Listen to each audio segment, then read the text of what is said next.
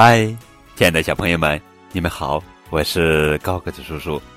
今天要讲的绘本故事名字叫做《有哥哥真好》，这是国际大师情商教养绘本系列故事，作者是英国舒西·詹皮塞尔著，蒂娜·麦诺顿绘，肖路俊翻译。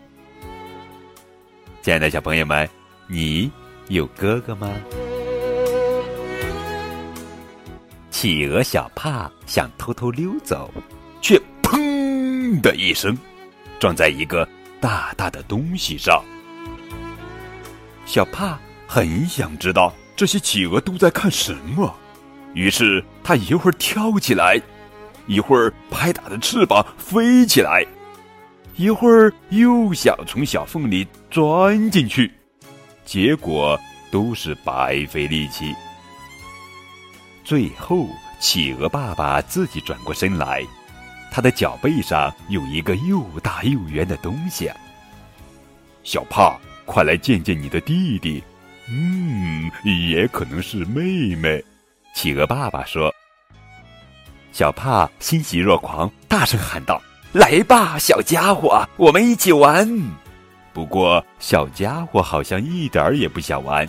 实际上，他一动不动。小帕试着让小家伙看起来更像弟弟，嗯，或者妹妹。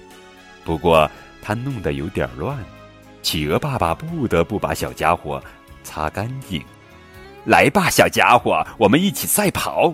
小帕说：“或者传球。”还是算了吧，企鹅爸爸温柔地说：“我知道了，踢足球怎么样？”小帕又说。企鹅爸爸已经累得筋疲力尽了。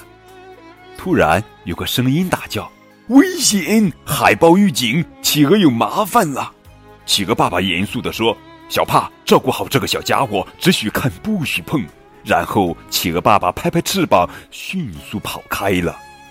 现在只剩下小帕和这个小家伙了。突然，小家伙开始晃动，摇摇摆摆，甚至滚了起来。